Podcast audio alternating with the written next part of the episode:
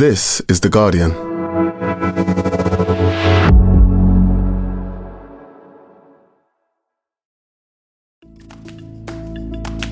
Today, why are we still talking about Nigel Farage's bank account?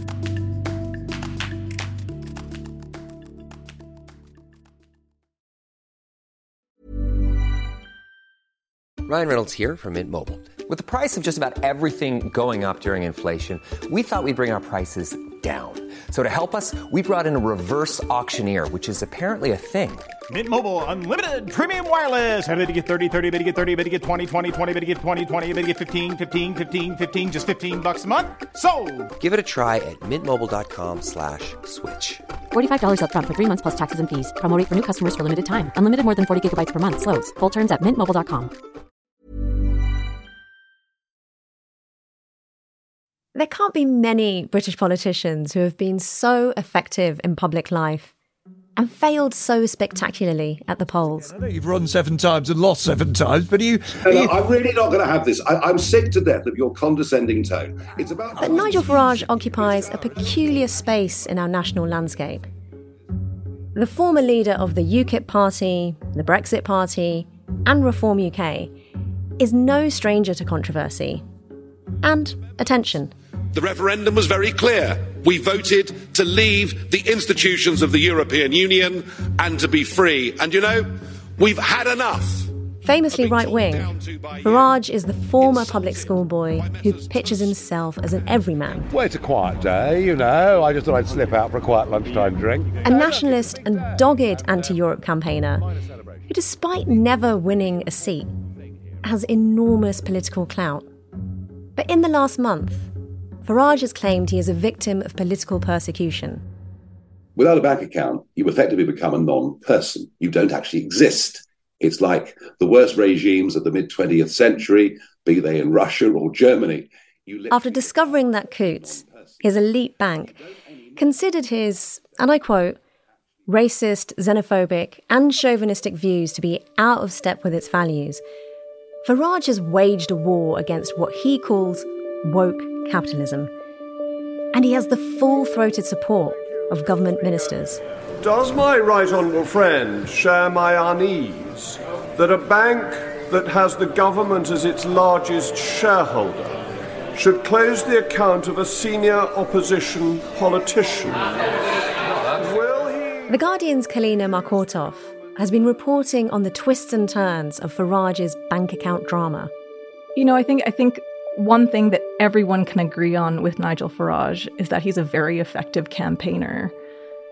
And I think we all started to wonder how far he was going to take this when he first started speaking about losing his bank account. The scandal has already forced the resignation of Alison Rose, CEO of the NatWest Banking Group, who was hired to transform the company. She was really seen as this person who was going to give the bank purpose, focusing on sustainability, inclusivity. We have a fully diverse represented board. Uh, my executive team now is over 30% female, and we have targets at our CEO minus four level right the way through the organisation. She's been swiftly followed by the head of Coutts, Peter Flavel, who stepped down after saying that he took ultimate responsibility. But can a bank legally close down your account? And under what circumstances? From The Guardian, I'm Nosheen Iqbal. Today in Focus Nigel Farage versus the banks.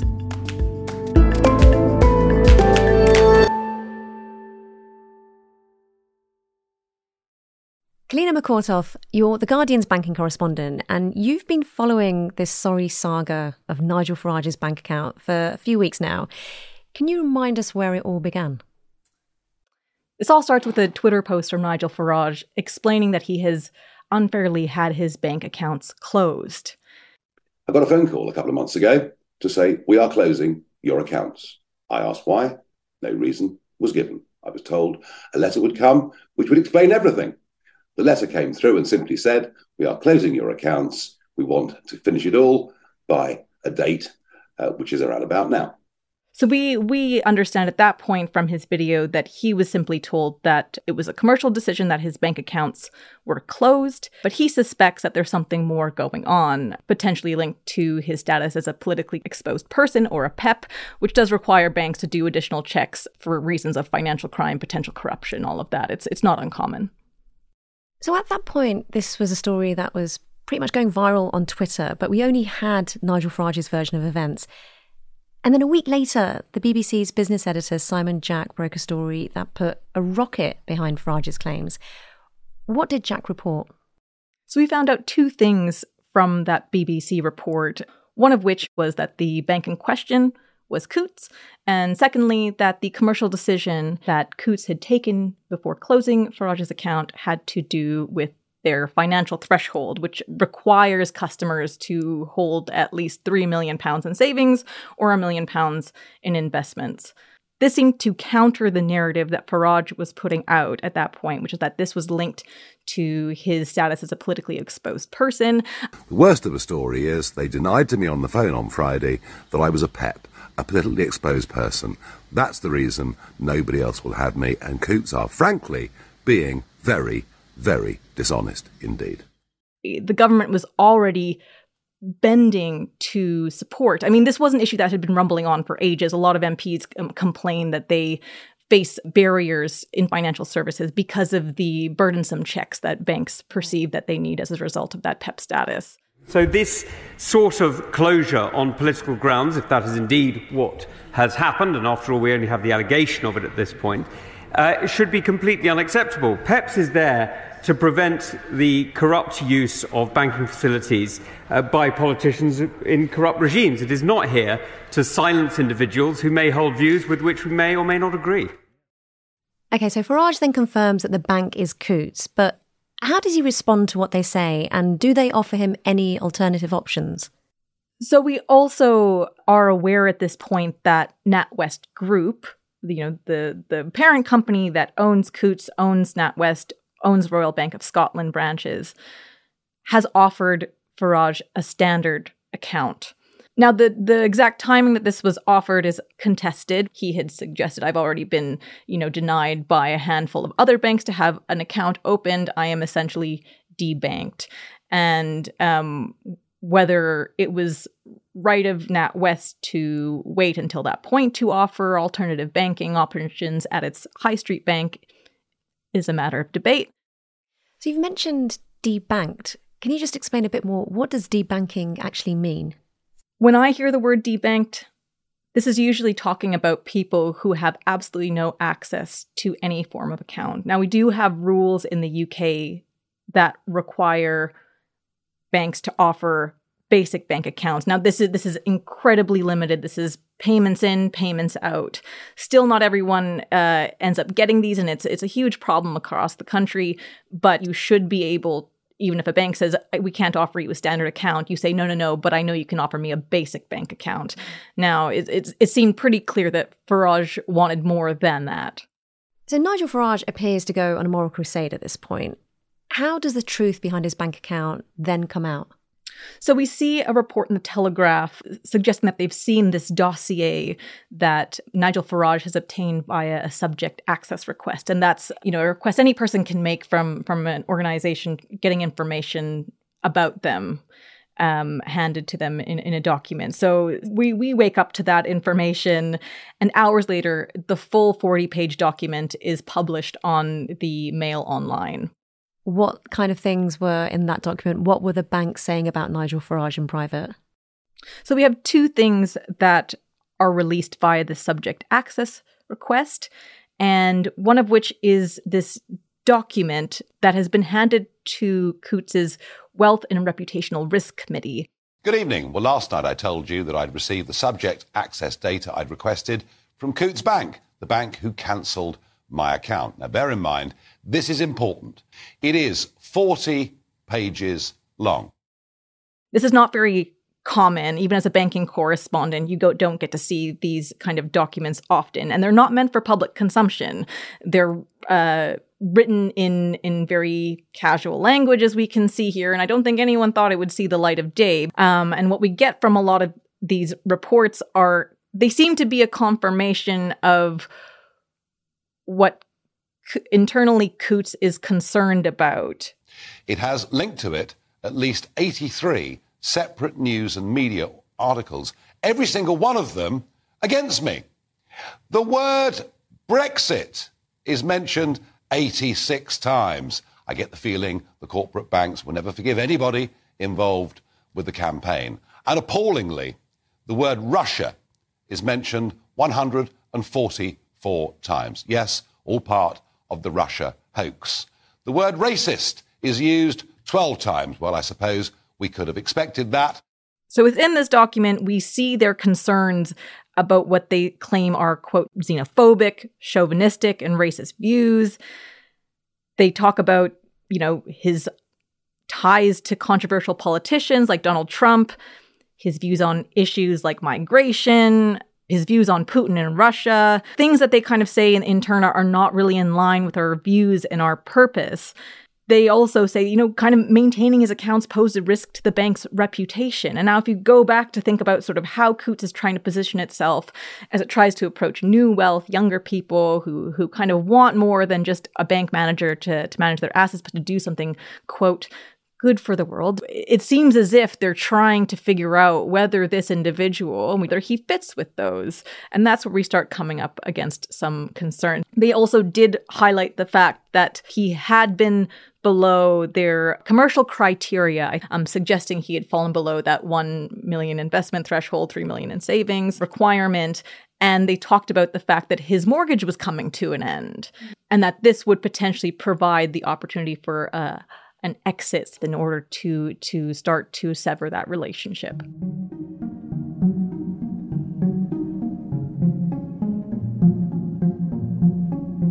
So, can you tell me a bit more about Coutts? I know it's always been referred to as the Queen's Bank and it's synonymous with the royals and the super wealthy. But what can you tell me about how it usually operates and why Farage would be so keen to keep his business there? So, Coutts is the exclusive private bank that has been the bank of choice for most royals for hundreds of years.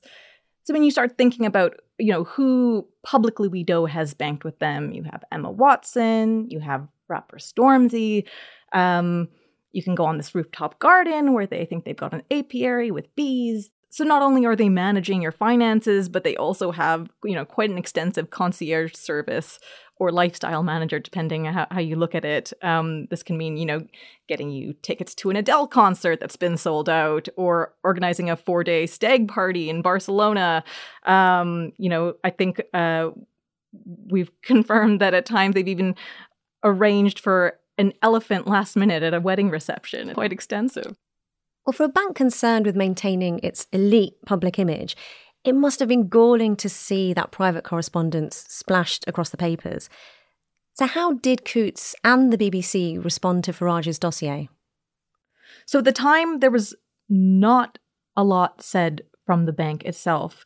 But simultaneously, you know, a report comes out in the Telegraph saying that Alison Rose would, was actually sitting next to Simon Jack at a BBC correspondence dinner the night before the story about him not reaching the financial threshold was published. Oh, that doesn't look great. It doesn't. At that point, we don't know what was said, what questions were asked. The question then was where did uh, Mr. Jack get that story? A newspaper said he'd sat next to uh, Alison Rose, the CEO of NatWest, which owns Coutts, at dinner the night before he broke the story. Question then was was the chief executive of a bank that's 40% owned by the taxpayer sharing bank account information with a journalist? A very, very difficult position for them to be in.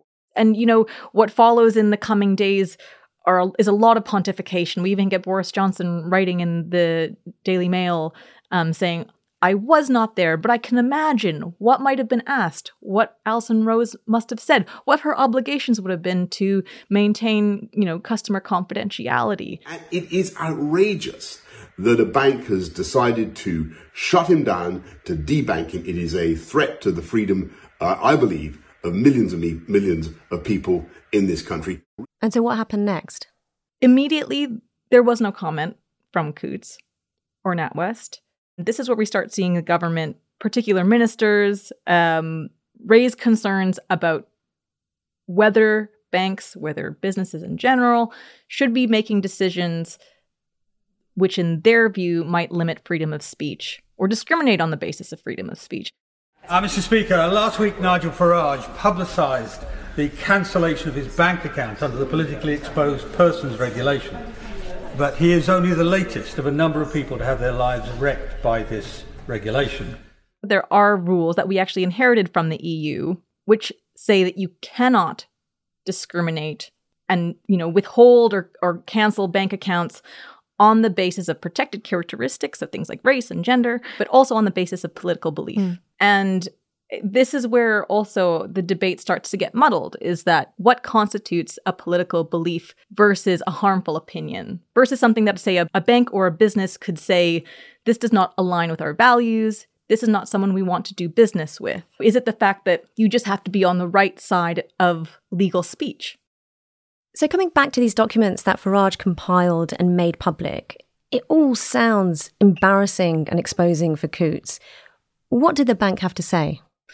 So, move forward to the next day's news cycle. And at this point, it's not confirmed, you know, where the BBC's sourcing has come from, but they have issued an apology saying that uh, a senior source had provided them information, but they were now making a correction in light of the dossier that had been published. And then we get this apology from Alison Rose. This is about what she says are deeply inappropriate comments in these now published papers prepared for Coutts's Wealth Committee. She says, I would like to make it clear that they do not reflect the view of the bank and that she believes very strongly in freedom of expression and that access to banking is fundamental. And she says that look we're, we're commissioning this full review of the Coutts process for how these decisions are made and communicated and that report will be coming back to her as NatWest Group CEO. It's always good to get an apology, and particularly from somebody running a bank with 19 million customers. So thank you for the apology, but it, it does feel ever so slightly forced. Uh, the Treasury made her do this. I, I, have no doubt about that, and I, I do want. So to tell me more about Alison Rose and her reputation in the city up until this point she has been at NatWest her entire career. By the time she came uh, to be CEO, I think she had been there for 27 years, like gone up the ranks from graduate trainee to the very top of the organization. She was very well respected. It's very hard to find someone within the city who will say a bad word about her. You know, by the time that she came to be CEO of NatWest Group, she was one of I think six female CEOs on the FTSE 100, the first female CEO to lead Royal Bank of Scotland, now NatWest Group. She had a number of government accolades and projects. In January of this year, she was uh, on the honors list. So very um, well respected. Very well respected. Even even up until last week, she was invited onto Rishi Sunak's business council. People saw her as loyal, you know, very intelligent, warm but to the point, inclusive. So, from everything you say, a very credible, highly respected figure in the industry. And, you know, she's at this point still has the backing of the board, even after she's made that apology to Nigel Farage. But then she's under increasing pressure. Alison Rose comes out with this statement confirming that there was a conversation with Simon Jack and that she made what she called a serious error of judgment in discussing Mr. Farage's relationship with the bank. But she says, believing it was public knowledge, she confirmed that Mr. Farage was Coutts' customer, that he had been offered a NatWest bank account. Alongside this, she said that she repeated what Farage had already stated that the bank saw this as a commercial decision. And in responding to Simon Jack, she said she didn't reveal any personal information about Farage. And in a general question about eligibility criteria, said that that guidance was publicly available on the website. And she says you know, I recognize that I left Simon Jack with the impression that the decision to close Farage's account was solely a commercial, you know, financial threshold one. She says she was wrong and again apologizes. And alongside that, you have the chairman's statement. He says, you know, we've noted what the circumstances were. Um, we have thought about this carefully, and we've concluded that the board retains full confidence in Alison Rose as CEO of the bank. But that doesn't hold, does it? No, it does not. This does not hold. We understand that given that there had been quite consistent communication between Treasury and NatWest, sources suggest that the Treasury was fully aware of what this statement was going to say, but reaction started coming out via reports in the hours that followed, suggesting that not all was well within the cabinet, that the chancellor was upset, that the prime minister started getting involved, and there started to be calls to the board. Well, given the government own around 39% of NatWest shares, I guess they have a literal stake in this story. So what happens next? NatWest board convenes for a virtual meeting at around 10 10:30 uh, on Tuesday night and there was sort of a mutual mutual agreement for her to resign. NatWest Chief Executive Dame Alison Rose has resigned. She'd been severely criticised after revealing she was the source of an inaccurate BBC report about Nigel Farage's account at Coutts Bank, which is part of NatWest Group. Last night, Downing Street expressed significant concerns about her conduct. Dame Alison's departure was announced hours later. Now this statement finally comes out at 1:30 in the morning on Wednesday. A long meeting. A long meeting, uh, but keep in mind this is incredibly rare. The government is not one to usually be hands-on in terms of the management of that stake in the bank that they hold sort of around 39% of the shares the last time that the government was understood to have been yielding its influence um, on NatWest was still in the wake of the financial crisis. So, on things like executive pay shortly after the bailout. Kalyeena, in your experience, were there any red flags in the reporting of this story? And essentially, why did Alison Rose get into so much trouble? So, even as a banking correspondent, it's incredibly rare to have any bank confirm that someone is a customer, no matter how high or low profile they are. Whether you're a, a bank teller, a bank cashier, or the CEO of a bank, you know, client confidentiality is paramount. And you know, there's so many layers to this story, but ultimately, in the end, it came down to that issue about discussing a client on the part of a bank that is bound by those confidentiality rules. Coming up, how will Nigel Farage's campaign change British banking?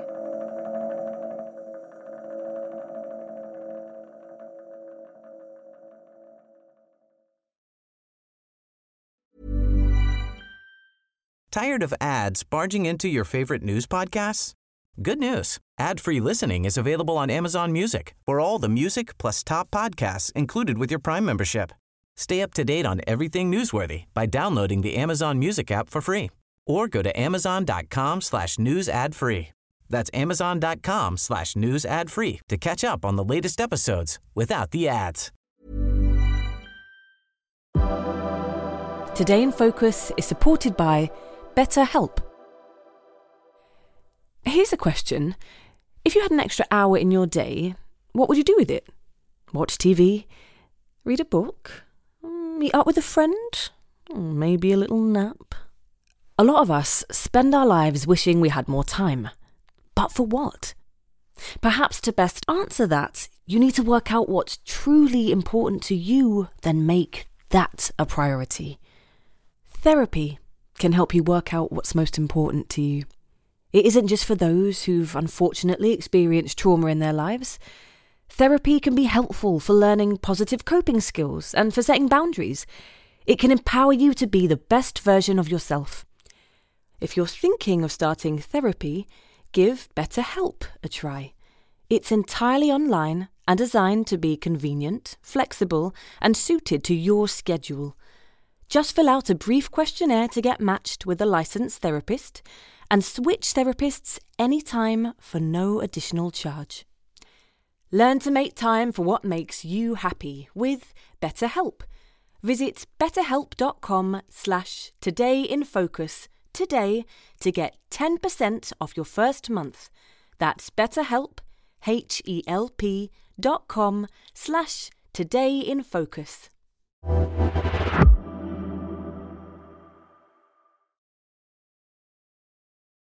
Kalyeena, There are quite a few Muslim individuals and organisations that have also had their accounts closed, they say without reason. The Cordoba Foundation, Finsbury Park Mosque, charities like Islamic Relief UK, I uh, could go on. And they make unlikely bedfellows with Nigel Farage. So, does a bank legally have the right to deny its services to anyone it doesn't want to do business with? So again, this this is very interesting, and it was it was almost quite fortuitous timing that as this was all coming out, we have the head of the city regulator, the Financial Conduct Authority, coming in front of the Treasury Select Committee, and they say, "Well, look, you know, banks are allowed to make, you think of the umbrella, commercial decisions. Mm. That could mean yes, that I deny someone on the basis that they don't align with my values. I want to maintain this type of business. And so here are the target demographic that I'm going to choose. But the caveat there is, of course, again, but we have rules that you cannot discriminate against people on you know race gender and of course political views so i mean i did a story a couple years ago about sex workers and people within the sex industry who had had accounts denied, funds frozen, uh, or accounts closed without explanation. Particularly on the sex worker point, for example, they would say, "Well, you know, this industry is not regulated. We can't tell whether there's going to be, you know, sex trafficking risk, so we don't even want to touch it." And some people might say, if, if, if sex workers are operating within the law, surely they should be allowed to have financial services. And this continues to be sort of a back and forth debate. But a bank account is obviously a necessity, you know, one which becomes even more obvious when you don't have access to one. But do we actually have legal rights as citizens to bank accounts? In the UK, you are meant to have access to basic bank accounts. Now, this does not include overdrafts or anything fancy, if you want to call it that. It's literally payments in, payments out and and people for various reasons still don't get access to that and some banks do not make it clear that if they say we're denying you an account it's usually a standard account rather than that basic offering so on on a legal basis yes so what could this mean for the industry in the future will there now be a total clampdown on the right of banks to close customers' accounts for political reasons? Will there be any further fallout from Alison Rose's leaving NatWest? There's quite a few potential repercussions of this firestorm of a story that culminated in this resignation this week. You know, when when it comes to these reforms that government has been suggesting are going to, you know, strengthen people's democratic rights to, you know, financial services, they say, well, we we've always upheld these standards. We never clamp down for reasons of, you know, political expression, political beliefs. Um, we're, we've been asking them, well, you know, it, it, are you how how how confident are you that that's the case? Are you doing internal reviews? And the line is well this never was a problem anyway whether it's about opening accounts or closing them. Now they may be a bit more careful in how they write internal reports knowing that they may be subject to subject access requests by customers which could potentially go public. And in terms of you know what this means for UK business I think we're understanding from sources within government and within you know the regulators that there's some concern that these decisions the way this influence may have been yielded is causing some upset about what this means for UK business, the community here, how we may attract foreign investment, how people will feel about engagement with the government. Earlier this year, the government has been pushing for more reform in the city, really promoting financial services, trying to, you know, engage in a way that'll free up finances to support, you know, startups and, you know, the next Silicon Valley. From conversations I'm having, a lot of people are confused about whether this is sort of a political showdown ahead of a an election where you're kind of hitting out against an industry that for a variety of reasons is not popular. They know that.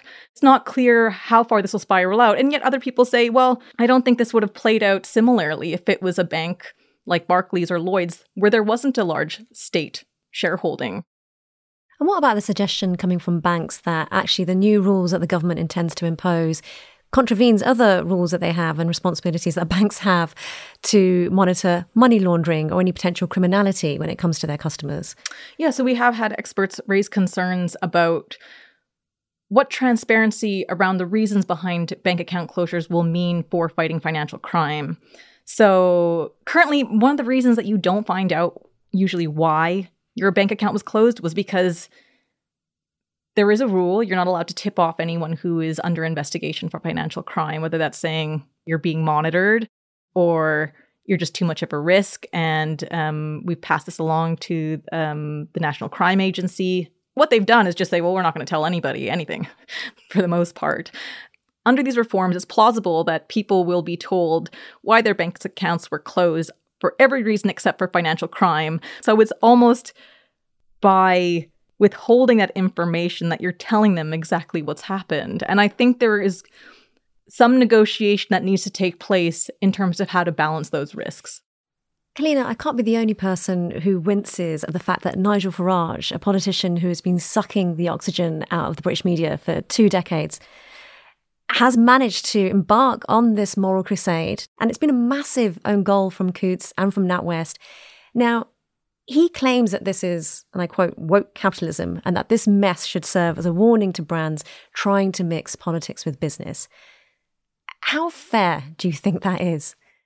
I think that's incredibly challenging. And I think the risks are whether that means an end to a certain type of, say, you know, perspectives of inclusivity, you know, whether that's on trans rights or even environmental issues, whether a bank is able to say we're not going to bank a fossil fuel company because it doesn't align with our values and we have strategies that say we're going to be net zero by 2030 or 2050 could you see intervention that say either that's too woke? There there are so many ways to parse this and depending on who you speak to they're either thrilled or extremely concerned i'll take concern Kalyeena, thank you so much thank you that was Kalyeena Makortoff, The Guardian's banking correspondent. To read her reporting on this story and more, head to theguardian.com. And that's it for today. My name is Nosheen Iqbal, and this episode was produced by Lucy Hough and Alex Atack. Sound design is by Solomon King. The executive producer was Homa Khaleeli. I hope you have a lovely weekend. See you again on Monday. This is The Guardian.